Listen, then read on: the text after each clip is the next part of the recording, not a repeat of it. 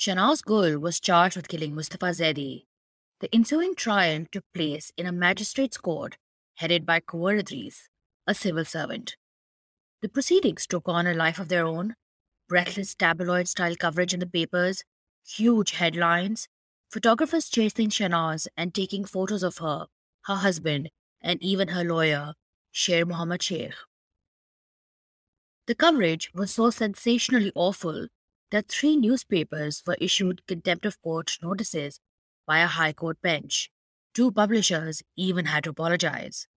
The Daily Trip of Stories offers an insight into what it must have been like for Shahnaz to have to defend herself in court. And over 50 years later, we have to ask what is it like when women enter the criminal justice system in Pakistan? I'm Sabah Imtiaz. And I'm Tuba Masood. And this is Notes on a Scandal. Season 2 The State versus Shahnaz Gul. To discuss all things Shahnaz, Mustafa, and whether Pakistani trials bear any resemblance to legal dramas on Netflix and how women are treated when they pursue justice, is the lawyer Sara Malkani, who joins this episode of Notes on a Scandal. Sara Malkani is a High Court advocate with over 10 years of experience, particularly in criminal litigation, family law, labor and employment law, and international human rights law. Sara Malkani also managed to win the first ever conviction for domestic violence under a 2013 law in Pakistan's Sindh province and has also represented an online harassment case, which are very difficult to pursue in Pakistan, which led to the conviction of the accused. Sara, thank you very much and welcome to Notes on a Scandal. Thank you. Very happy to be here. So, Sara, can you tell us a little bit about if you knew anything about Mustafa Zaidi or this case before uh, we launched our absolutely not award winning podcast? So, I actually heard about this case a few years ago. And the first thing that I thought when I heard about the case was, why hasn't a book been written on it that I know of? And somebody needs to write a book about it. And I have witnesses to that. I have proof to that. I said, you know, I wish I had time to do it. I'm not going to be able to do it, but we need a book on this. And so I think I heard about it on Twitter. I think you had posted something mm. about how you started this project. And I think this was last year, sometime in October. And I got so excited. I said, somehow the cosmos, you know, has listened. and I think, you know, two amazing people are doing this project. And how I heard about this case was so the lawyer who represented Shahnaz Gul in the murder trial his son, who I believe passed away recently, was also a lawyer practicing in Karachi. And I met him in court one day, and he was representing a party in a case that I was involved in. Interestingly, he was representing Karachi Gymkhana in a case because I think his father was also closely involved with Karachi Gymkhana. And he was an interesting, you know, sociable guy and struck up a conversation. And I think, I mean, he was just a memorable character. And so I, I think I spoke, I think I went home and I kind of was just telling my family, you know, how my day in court went. And I said, Oh, I met this guy. I think his son's name is, um, was it Dara Sheikh? I think yeah, his son's name was, yeah. right? So my father mentioned that, oh, he's the son of a very famous lawyer who was known as Sheru Sheikh. I think Sher was his nickname, but a very well known, prominent lawyer from the 70s, 80s, criminal lawyer. And obviously, that piqued my interest given the profession that I'm in. And he mentioned that, oh, this really famous case that he did was the Shahnaz Gul murder case. And then my mother was there and she said, oh, yes, the murder case of the famous poet, Mustafa Zaidi. And then they talked a little bit about it. And then I thought, wow, this is so interesting. Just the fact that a woman like Shahnaz Gul, being the kind of well known socialite that she was, is charged with murder and then spends a lot of time in jail and is denied bail in a case that kind of is making headlines for months a long time ago. So I thought that's very interesting. And, you know, from a social perspective, from an anthropological perspective. And so, anyway, that's a very long answer to to the question of how I came to know about the case. I had not heard about it before. So I'm talking about this. This is, I think, back in 2014, I think, that I first came to even know of it um, through having yeah. met this lawyer. Yeah. Yeah. I mean, it's really interesting also, like the fact that once you bring this case up, it sparks so many memories and conversations. And and yeah, he was very closely involved with Gymkhana. I think he was like one of the longest running yeah. presidents they had, like for many years. And in fact, what's really interesting is that Jim Gymkhana gets mentioned a lot in the coverage of this case. There's one story really? where they don't mention, yeah. So there's one where there's one where they interview, like uh, one journalist interviews servers working at a club, which has to be either Sindh Club or Jim Gymkhana, and you know talking about the who Shahnaz goes to Jim Gymkhana with, and if she's not with her husband, then are, there are other men there, and you know how many times a night do they see her? And I think somebody else also told, actually somebody else wrote a, wrote about this case later, and and recalled quite vividly that they would see Naz and Khana and often dancing together, which you know obviously could once yeah, once you've had a relationship with a lawyer i mean you've worked with them so closely of course they can go dancing if they're in the same but it's so much of it is context. But you know i was curious because i think a lot of lawyers know this case really well because of the fact that the sindh high court sindh and balochistan chief justice the high court took notice of it at the time and so it became legal precedent. And i guess now it's so common obviously in pakistan for judges to take notice of high profile cases. So i'm kind of curious what kind of reaction do you think this must have sparked, or has it really kind of set a precedent where judges want to take notice of things that are in the news, especially like a high profile person is suspiciously found dead? I gather because I've been listening to the first season of your podcast that this was, in a sense, would it be correct to say that this was one of, this was the first, or maybe one of the very few first, for very one of the first few murder cases in the history of Pakistan that sparked this kind of intense press coverage? Would that do you think that would be correct to say? I think so. There were divorce cases that had been publicized yeah. a lot before, yeah. like high society divorces, but not two things combined together, right? So they must not have been scandal like this. Yeah, yeah. And I think subsequent to that, we do know of these of murder cases and other criminal cases that do get covered by the press extremely intensely. Even now, I'm just thinking, for example, of an ongoing case, the Dua Zehra case, which mm-hmm. I think to this day is being covered. I mean, I think yesterday there was also some proceeding in the city court about it, and I saw people running around with cameras and running around with this. And that obviously, you know, often does have an impact on the courts. And it has, you know, we've seen cases, I mean, even the, the Shahzeb Jatoi case recently, mm-hmm. where relatively recently, where the Supreme Court took suo motu notice of that case. But, you know, the fact, and it's often kind of, I think when we talk about it, it's kind of considered that, you know, that this practice of taking suo motu and then also this practice of course responding to how the media is covering a case.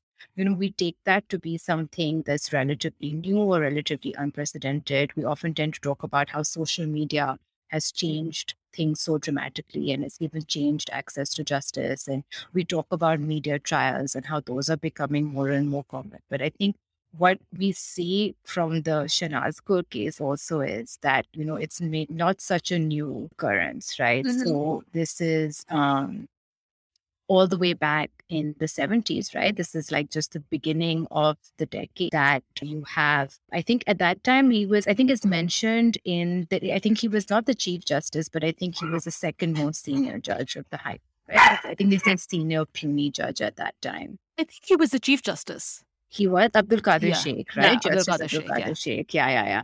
And and it's it seems I mean it's pretty clear that it was in response to how to the intense press mm. coverage around the case. And I do wonder though it could have been that, but I also think and one of the things that comes across also in the first season of your podcast is I mean it's still the case, but especially at that time when the city was much smaller, the elite mm. of the city was so interconnected and so mm. intertwined and Justice Abdul Qadir Sheikh was very much a part of that circuit, to the best of my knowledge.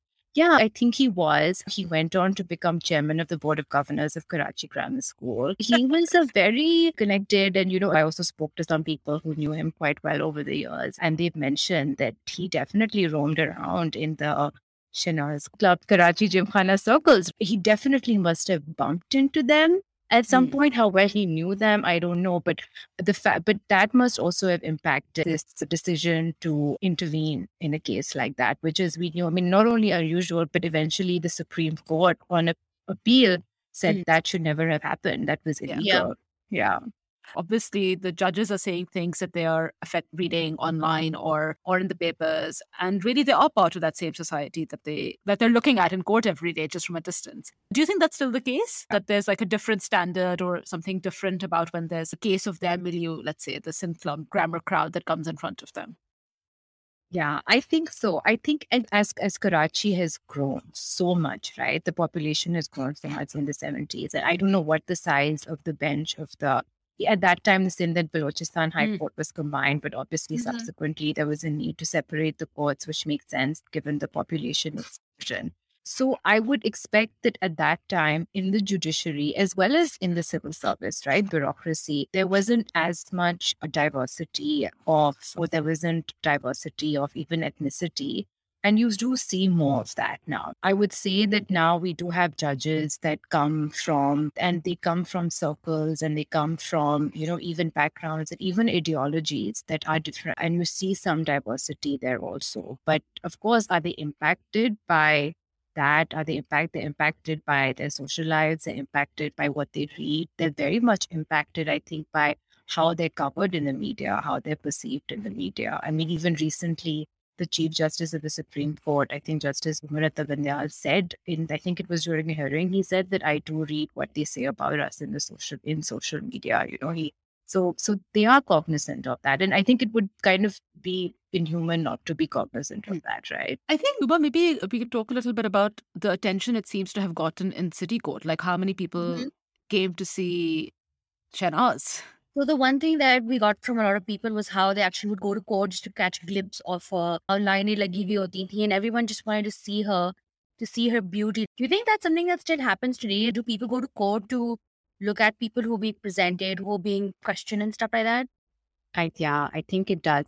I think, you know, even to this day though, for somebody of Shahnaz Gul's class background and social stature to be a defendant in a murder trial is highly unusual, even Okay. in this day and age. I so I think that's something that in and of itself, if there was something similar, would just be cause for, you know, that would be very awe-inspiring for people. Mm. But yes, but you know, like I, I mean, cases which do make it high-profile cases that are covered very intensely in the media, and when they're being covered, courtrooms are packed. Media personnel often not allowed inside court, but they're usually directly outside court. And sometimes, I mean, in in more recent cases, I've seen the judges have tried to be very strict about making sure that only parties and their lawyers are in court and everybody mm-hmm. else is outside. But even that becomes very difficult to implement and and yeah so definitely you still see that in some cases they're just attracting so much public attention and how that's impacting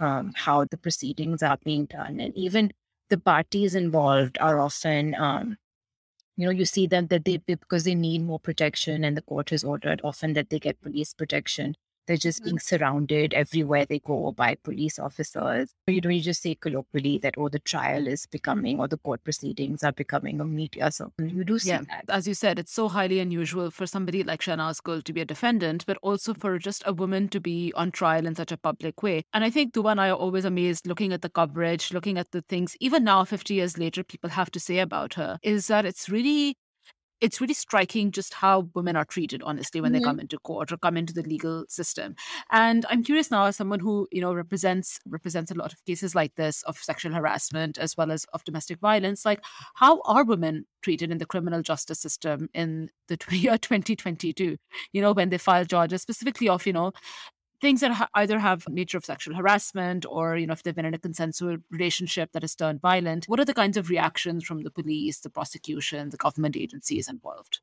And also, how do the women themselves feel when they're in court and talking about it? You know, I think in some ways things are getting better very, very slowly, but it's still the case that courts are not at all welcoming for women and especially young women, especially young girls. You know, they're just, and I mean, the, the hostility is there at so many levels, right? It's just a environment itself, which is still very male dominated. Now in Karachi, at least, you're seeing more and more women judges, but obviously the majority of judges is still men. And outside Karachi, you know, is still hugely skewed in favor of men. And and lawyers also mostly men. And they are bringing in their stereotypes and their prejudices into court.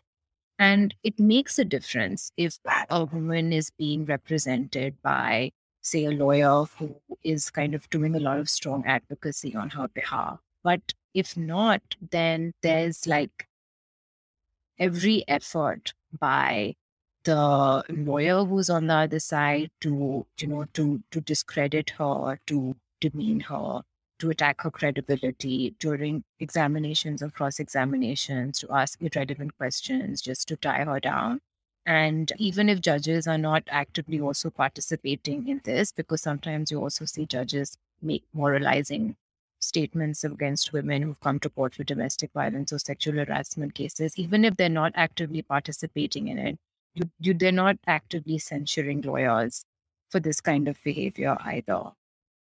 So yeah, having said that, like I'm saying, it's getting better and it's getting better slowly, primarily because you're seeing, you know, more women judges and not all the time, but sometimes you do see women judges more sensitive to these issues and you're seeing more women lawyers. So they're doing advocacy on behalf, but there's still a, a long way to go. And here I'm talking about cases where the women have brought forward complaints. I mean, my clients generally have very credible evidence backed complaints, right?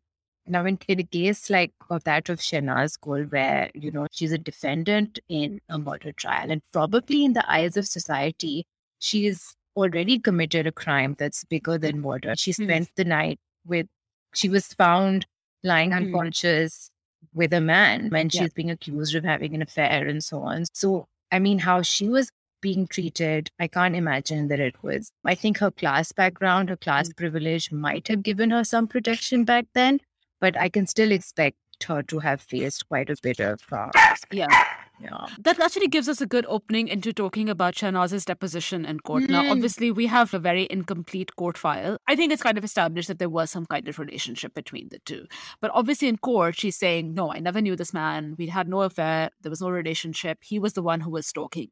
It seems quite obvious to us that this is what her lawyer agreed was the best course of defense forward. Do you think this is believable? Or and one other thing just to add on is that I spoke to somebody who was quite young at the time, but was involved in the prosecution. And he said, actually, even though like all of this came up in court, the fact that they were having an affair or even the flyers, she wasn't being charged with adultery. And so that's why a lot of this, what we think is evidence, is not even what the prosecution was trying to put forward. It was, there was an extra, of course, but really the case was, did she kill him or not? Yeah. And from the deposition that you sent to me, you know, it's pretty standard. The, way in which the questions are framed is that the judge is going to ask the defendant questions about each and every piece of evidence that could potentially be used to incriminate her or be relied upon in the judgment, right? And he's pointing to, I'm assuming, statements that have been made by other witnesses and other evidence Yes. also. But it becomes pretty clear from just that, you know, and I haven't seen anything else in the case file that there really isn't anything substantial to really rely on, right? A, a lot of speculations. There are no eyewitnesses to the act itself. There would be no concrete physical evidence, it seems, mm-hmm. at all, right? That would be able to incriminate her. You can tell just from that that it's really clutching at straws, and you can clearly see why she would be acquitted. There, there seemed to have been nothing there. One of the things you said is in the court of public opinion, she was probably also guilty of having an affair. But what's also interesting from a lot of Shahnaz's friends or even people is that there was also the sense that she had been trapped into this somehow. Even from people who don't, like, even from Mustafa's side, let's say, no one actually thinks that she did it. Like, she physically did it. They think she was like a conduit, like she opened the door for the She actual person who did it. it. She was, Yeah, she was an enabler, but she's not like the stone cold murderer. What do you think would have happened with the prosecution here? You know, who has to prove this case with not a lot of solid evidence to go on? Yeah, and you know they have to prove it beyond a reasonable doubt, right? Because this Mhm. is, uh, you know, it's a criminal trial, so you do have to have very strong evidence. And look, in general, proving and building a murder is very difficult. Where you don't have witnesses, it's extremely difficult because then you're really building the case on circumstantial evidence, and then you need really good and solid physical evidence which in this case, it seems to me, and again, I haven't even read the whole file, so I don't know. I haven't looked at the chemical reports because I know that hmm. she was taken to the hospital and then there was some, they found some drugs on her. But was Mustafa Zaidi's autopsy conducted immediately or was it conducted much later? No, it was conducted immediately. There were two autopsies. Yeah. So there was one that happened immediately, and then there was one that happened that he was exhumed, and another autopsy was. I think that was like actually or 11 the- days later. Yeah, and the results of that autopsy is why the police then went ahead with filing a charge sheet. Murder, foul play. Yeah. The result of the second autopsy. as a result of the second autopsy and the analysis in Yeah. that. And so, even though that's not, it doesn't definitively say Mustafa was murdered, it definitively says that there's some substance. There was a lot of speculation again that, you know, there were torture signs found on his body, etc., etc. But yeah, the second autopsy really kind of the recommendations on that made the police file a case. Their initial assumption was suicide. They walked in, saw Mustafa dead, Shahnaz unconscious. Um, What else would it be? And there were no very obvious physical marks Mhm. of of him, and there was no other signs of foul play. Yeah. was, I think there was no nobody breaking in, evidence of anything like that, right? Yeah. Yeah. Yeah, and then even the second autopsy, did that indicate that Yeah. But again, that was very unclear what exactly, like, what was the what was the dose, what was what was going on in his. So basically, what happened is that they did an autopsy, then they had it reviewed by a medical board, and the medical board, yeah, and then the, on the basis of those findings, they did a second autopsy. It didn't help that Shahnaz also had something in her system because they also did a chemical analysis of hers, so they couldn't prove. And I think that's essentially why she got acquitted, is because they couldn't prove. Um, if they if they said like she killed him, then who gave her the drugs, right? So there was clearly something in both of their. yeah, both of she their was found systems. unconscious. If she put poisoned him, why would she just sit down and be like, "Oh, I'm going to take some something and just you Okay, know"? you haven't clearly we should just spend a lot of like time together You- tuba and i have done all of the maths and calculations I'm sure you have. we went thinking how long do you have to sit there and what time Why would you have to not sit there while the other person is dying?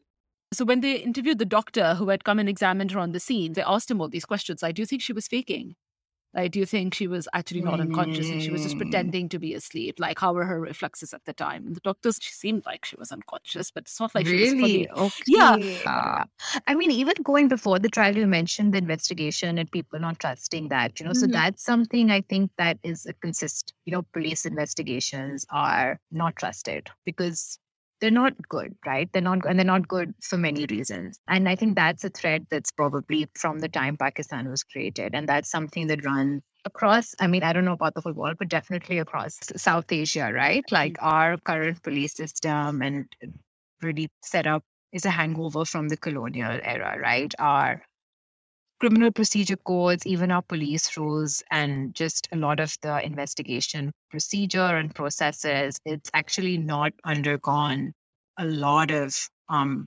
substantive changes. And for many reasons, police investigations are to this day not trusted. And that is often the reason why, even now, you see courts kind of stepping in, right? And saying, we're going to direct the police to conduct the investigation a certain way. Or we even have court precedent where courts say that investigations will be conducted under the supervision Mm-hmm. of the court. And now there's a lot of pushback to that as well. Mhm. So, for example, here the Supreme Court, when it did ordered that the Sindh High Court taking suo motu jurisdiction and directing the police to kind of re-investigate the case was an improper exercise of his jurisdiction. We still have judgments like that also, but the law and but the way that is practiced is still not consistent. So that doubt on the way that the police is investigating the case and that also being, and then the media also pushing that. And then with the suo motu notice being taken by the Supreme Court, I can just imagine that now, like all the higher ups in the police are like, oh, we have to do something. We have to do something to show, right, that Mhm. we're actually Mhm. really. And if, unless we actually file a charge sheet against someone, people are just going to think we're really lazy and incompetent. And, you know, who's the person to do it against it's you know the person who was there at the scene of the so that's something that i think that's not unusual. And uh, even to this day we see that as cases are being covered more intensely in the media for better or worse. We see the police changing its investigation findings so even for example in this Dua Zahra case that's ongoing right now which is a child marriage potential kidnapping rape case we've seen that the investigation officers found one thing a couple of months ago and now there's that and then in terms of how criminal trials are actually conducted you mentioned that you what you see on Netflix and what you see on courtroom dramas. A lot of times, like I also thought that maybe that's how criminal trials would be conducted, but then I was disabused of that notion when I actually mm-hmm. came and saw, especially here in, in Pakistan, right, how our courts conduct trials where you s- You don't see a lot of that kind of seamless kind of questioning and cross questioning, and then these great aha moments, right? Where something great is revealed and somebody, you don't see that because a lot of the times here, you know, also our examinations and cross examinations are not recorded in real time. We don't have a stenographer. So every time a lawyer asks a question and the question is answered, there's a pause and if the question is asked in Urdu, for example, or Sindhi or whatever language, the judge is translating the question into English and then he is reading it out to the typist and he is saying, This was the question and now this is the answer. About 50% of the time, this will be a misrepresentation of the question and it will be a misrepresentation of the answer. So then, as a lawyer, you're telling the judge, नहीं नहीं I मैंने ये सवाल नहीं पूछा था and then you're trying to phrase it in the correct English and then the person who's answering the question they or their lawyer are saying no, no I didn't say that I said something else and so what's actually being said and what's reflected in the transcript are often very different and of course what does that do to the evidentiary value of statements mm. that's also sometimes very questionable so often like that kind of flow of question answer and those dramatic moments are often actually uh, moments that are sometimes reduced to a comedy of errors for this reason. So if your answers in your trial are not even being recorded properly, that's just a clear like lack of justice, not even a barrier to justice. But for women who are going into the city courts or into legal proceedings now, especially clients like yours who have, as you said, like clear evidence to back up their charges or bringing forward complaints, like what are the barriers now to having getting justice in a Pakistani legal or does she not? I mean, a lot of the times not. But even when we do hear of cases, right? And I think we often do hear of convictions in in cases and rape cases or even in sexual harassment cases, there are often now, I think, victories being reported in proceedings before the ombudsperson. Even let's stick to cases where the outcome seems to be good. But if you look behind that and you look at the process, that the woman had to actually get there. You know, that in itself is we're talking about these proceedings taking years in cases of rape or sexual abuse or even sexual harassment. And, uh, you know, often we're seeing women and the lawyers having to go to court or having to go to the tribunal and you know, at least 50, if not 70% of the time, just getting having to see adjournments nothing is happening, right? Waiting in court sometimes for three or four hours just for the prosecutor to show up. If it's a case where the prosecutor has to show up, they're not showing up.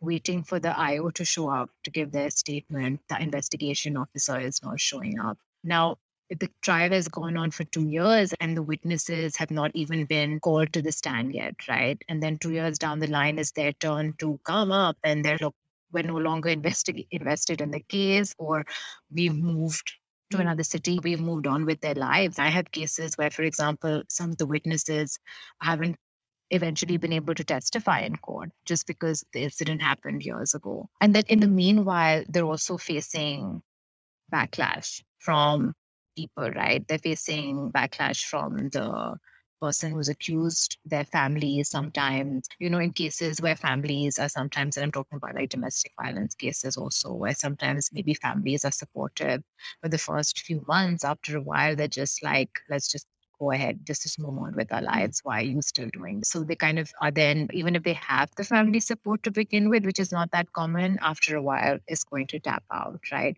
So, in those cases where you're seeing success, it's really not, unfortunately, I can't say that it's like a merit of the system. It's really the perseverance of the survivor or her family or, you know, the advocates on her behalf, or all of them combined, really. Sometimes when it's just the combination of that mm. that works. And it's kind of like, in spite of all the barriers that the system has put in she's managed to make it through not not because of it and so so until that changes and until the onus is going to be on the survivor to get justice, you're not really going to, I think, see that kind of systemic change coming through the justice system. How would it be? You know what? I have thought about this as well, to be honest. And just because I feel like this is, in a sense, I mean, I don't know. Have you guys, have you, do you think there's any similarity to a case of this nature where both parties involved come from a certain class background, have a certain place in society, and then for the woman to get tried, not just for any ordinary crime, but for murder, and then for it to get the kind of to be out in the public the way that it was. I mean, do you think there's been anything like that since? But definitely not in Pakistan. I think obviously in the US, I'm sure you have Mhm. cases where like a Yeah. socialite is accused of ordering a hit on her on her husband or vice versa. And I think yeah, but definitely not in Pakistan. Um Yeah. I mean, in Italy, you did have the whole uh, Gucci thing that happened. yeah, exactly, but not in Pakistan. No, sure. I don't Yeah. think, I Definitely don't think it has like anything this. similar in Pakistan. But I think maybe I can just speculate to what T- Tuba has said, and I don't know. But maybe in one way that I think it might be different. I mean, you know, Shahnaz Gul didn't get bail. Did she ever get bail, or did She she? did. Was She did. at one point, right? At one But point, so- yeah, but after a long time. but hmm. after a long time. And I think maybe one way, I mean, over time, and there has been heightened sensitivity to what women go through in prison. And I think a lot of that has to do the number of women who were imprisoned under the Zina laws, right, mm-hmm. during Ziaul Haq's time. And that's when we saw the women prison population increase quite Yeah. substantially. But again, most women who were in prison, maybe all women who were in, imprisoned under these laws, again, did not come from the upper strata of society, right? Which is not because women in the upper strata of society obviously were objectively less likely, but just because this was really a law. I mean, the criminal justice system is definitely weaponized against generally lower class Hmm. people. So that led to kind of a lot of advocacy against, you know, the plight of women in prisons. I would think that one thing that you maybe wouldn't see now is for a woman to be denied bail for such a long period of time. And actually, just one case that has occurred to me actually, where in the Zahir Jafar and Noor Muqaddam case, Zahir Jafar's mother, who again came from a very top strata of society, she was imprisoned, right? She was in prison Yeah. as an accomplice. And she did get bail, I think after several weeks, but Mm. eventually she did get bail. She got bail before her husband got bail. So I think maybe one way in which it would be different would be this. I think at one point the prosecution said, "Oh, you shouldn't give her bail because one of our star witnesses will change his testimony if she gets out." Which you know, I think in the Zahir Jafar Noor Muqaddam case makes I can even understand that as a reason because the social dynamics are so different. But Shahnaz, I mean, again, you either have to cast her as a stone cold murderer for you to believe that she mm-hmm. can have so much undue influence on a witness. But actually, my question was a bit different. So let's assume this is 1917, you're a lawyer practicing then. The story comes out in the paper. Who do you want to defend? And how do you think your Oh, defense would have been yes. different? I would like love to defend Shahnaz Gul. I think this would be like a dream case for any lawyer, dream case definitely for any criminal lawyer. I think looking back, lawyers of that generation would tell me that Shiru Shaikh's reputation was always he was a brilliant lawyer, but I think he really became known as a lawyer. So just selfishly from a professional standpoint, I think it would be a dream case for any criminal lawyer to do. No, but I mean, I think the are you saying would you be on the prosecution side or the defense side? Would I mean, you would you have just had a represented- choice? Yeah. Yeah, would you have represented Mustafa's family, you know, in the let's say in Bigma party in there? And she, you know, she did. Would- Shahnaz actually did have a female lawyer as well. A lawyer did? called yes, a lawyer called Memuna. Hmm? I don't know her full name, but everyone called her Moon. So that was her nickname in court. And there's a lot of photos also of. Shahnaz with her lawyer. I hmm. don't know in what capacity she was either assisting Shaikh or she was a separately engaged lawyer. But would you have also made the case that, you know, my client was found unconscious and she doesn't know what happened to her? Or would you have made the case that my client's also been found unconscious and maybe she's the one being murdered here? I mean, based on whatever, again, this is mostly based on what I'm hearing through your season one of your podcast, right? I would be very doubtful that Shahnaz again is a stone cold murderer. And and really her her the most plausible explanation, again, nobody would know given that there are no eyewitnesses, and I think you guys have mentioned that really eventually it's really only Shahnaz Gul and Mustafa Zaidi who would Mm. know what happened in that room. And they might also not know for many hours what was going on in that room if both of them were unconscious at Mm. the same time. You know, but I think this maybe just seems to be a case where two people were together and maybe they were partaking in these drugs, medicinal or otherwise, and lost consciousness. And one of them had a really adverse reaction to these drugs and died, and the other one was unconscious for a long period of time and then she woke up. And so I'm inclined very strongly to believe, based on what has been presented before me, that Shahnaz Gul was innocent. And I think the immediate reaction of the police. I mean, we can't know that it was necessarily a case of suicide. I don't think Zaidi left a suicide note or anything like that, right? There was nothing. So it could be both. It could be a case of suicide, or it could just be a case of either overdosing or just having a bad reaction to whatever he had taken, or, you know, it. So to me, I would be inclined, just based on whatever there is, to to think that she's innocent.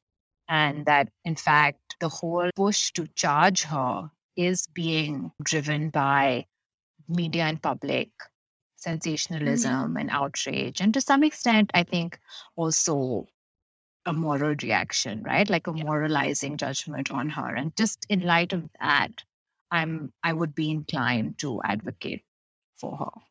But can I twist this around for a second and sure, ask you in a complete conspiracy like theory that we have? Of course. Is, yeah. Do you think? I mean, obviously, I'm just asking you as somebody interested, maybe not a complete 100% legal opinion here, but is there a world in which it's plausible that Mustafa is the one who instigated all of this, that he invites Shahnaz over, he drugs her with the intention of either killing her or having her found, you know, unconscious in another man's house, in a compromising situation, as they like to say in Pakistan, in another man's house, and then decided to kill himself? Yeah, actually, now that you mention it, I think that could definitely have happened. As in, and then you're also saying that he, the decision to kill himself was maybe not he hadn't made it when she, before she showed up, but he made it during the time that that she was there. I don't know. Possibly, we don't know this. Obviously, we don't know what ah. his state of mind is on that day, and what happens. I mean, also the as when Tuba and I have done try to recreate this, we try to imagine: can you sit there in a room with the woman who you love unconscious and possibly yeah. dying? Yeah. And how long do you sit there for before you decide yeah. you're not you're going to take something to? Yeah, no, I think that's definitely theory, but look from a defense lawyer's perspective, right? What I would do is in a case like this, I wouldn't need to I wouldn't go into presenting alternative theories because for me it would be prosecution, try building a case beyond reasonable doubt based on what you got. And I'm just going to pick holes in that. Okay. I'm not going, and which is why, if you see, again, not having read the whole file, but the deposition transcript that you gave me, I'm good. I'm assuming, which is what happens in many murder trials, also that the defense is often not even putting its own witnesses hmm. forward, mm. or it's not even putting its own counter evidence forward. All it's relying on, the defense's case is going to be the answers to that deposition, right? right? And then the defense is really built on looking at what the prosecution gave and picking holes in it. I think there could be a range of alternate, and I think it's really interesting to come up with these theories again based on the wonderful background that you guys have built. But I'm just saying, from a defense lawyer's perspective, I would just be like, I don't need to build a theory. I don't need to explain why she was there. I don't even need to give you guys a minute by minute account of what she was doing mm-hmm. there. I just need to I just need to pick holes in what you guys have presented, and there are many holes. Okay that lays to rest our most our most current conspiracy theory but that's an incredible way of explaining how this case will happen in court Sara thank you so much i don't know if there are any questions that we didn't ask you or anything else you want to add or any other thoughts you have on our on this case or anything else no, I think that's it. And I just think I'm so glad that a book is being written about this. I think it's such a fascinating case. And I just love the way that you guys are building the just the social setting in which space it like really brings all of this to life. And it's yeah, I mean, and for me it's like all my my like my interests combined, right? Like history of Karachi combined with the murder, combined with, you know, prominent lawyers is just it's so it's just really fascinating.